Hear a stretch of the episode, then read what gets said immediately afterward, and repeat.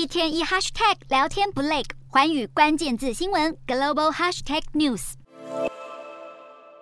俄罗斯十日大动作发射八十四枚飞弹。报复性轰炸乌克兰多处城市，不仅造成人员伤亡，还冲击了国际粮食价格。由于市场担忧俄国新一轮攻击将提升谷物从黑海出口的风险，导致玉米和大豆期货在十日分别上涨百分之二点二和百分之零点五，小麦价格更一口气飙涨百分之六点六，达到近三个月以来新高。联合国担忧，若肥料和粮食继续维持高价，将增加全球陷入粮食危机的风险。乌俄战情大幅升级，俄罗斯的股市与汇市也难逃一劫。卢布十日一度重贬至六十三元兑换一美元，来到三个多月以来的低点。以卢布计价的俄罗斯指数也在开盘大跌百分之十一点九，为俄国入侵乌克兰以来首次跌破一千八百点大关。俄罗斯国家天然气公司除息后股价大跌百分之二十，也进一步拖累大盘表现。除了全球经济深受打击，部分跨国企业也在俄国这波攻势中遭遇波及。有消息指出，其中一枚俄国飞弹就落在南韩三星位于基辅的区域总部附近，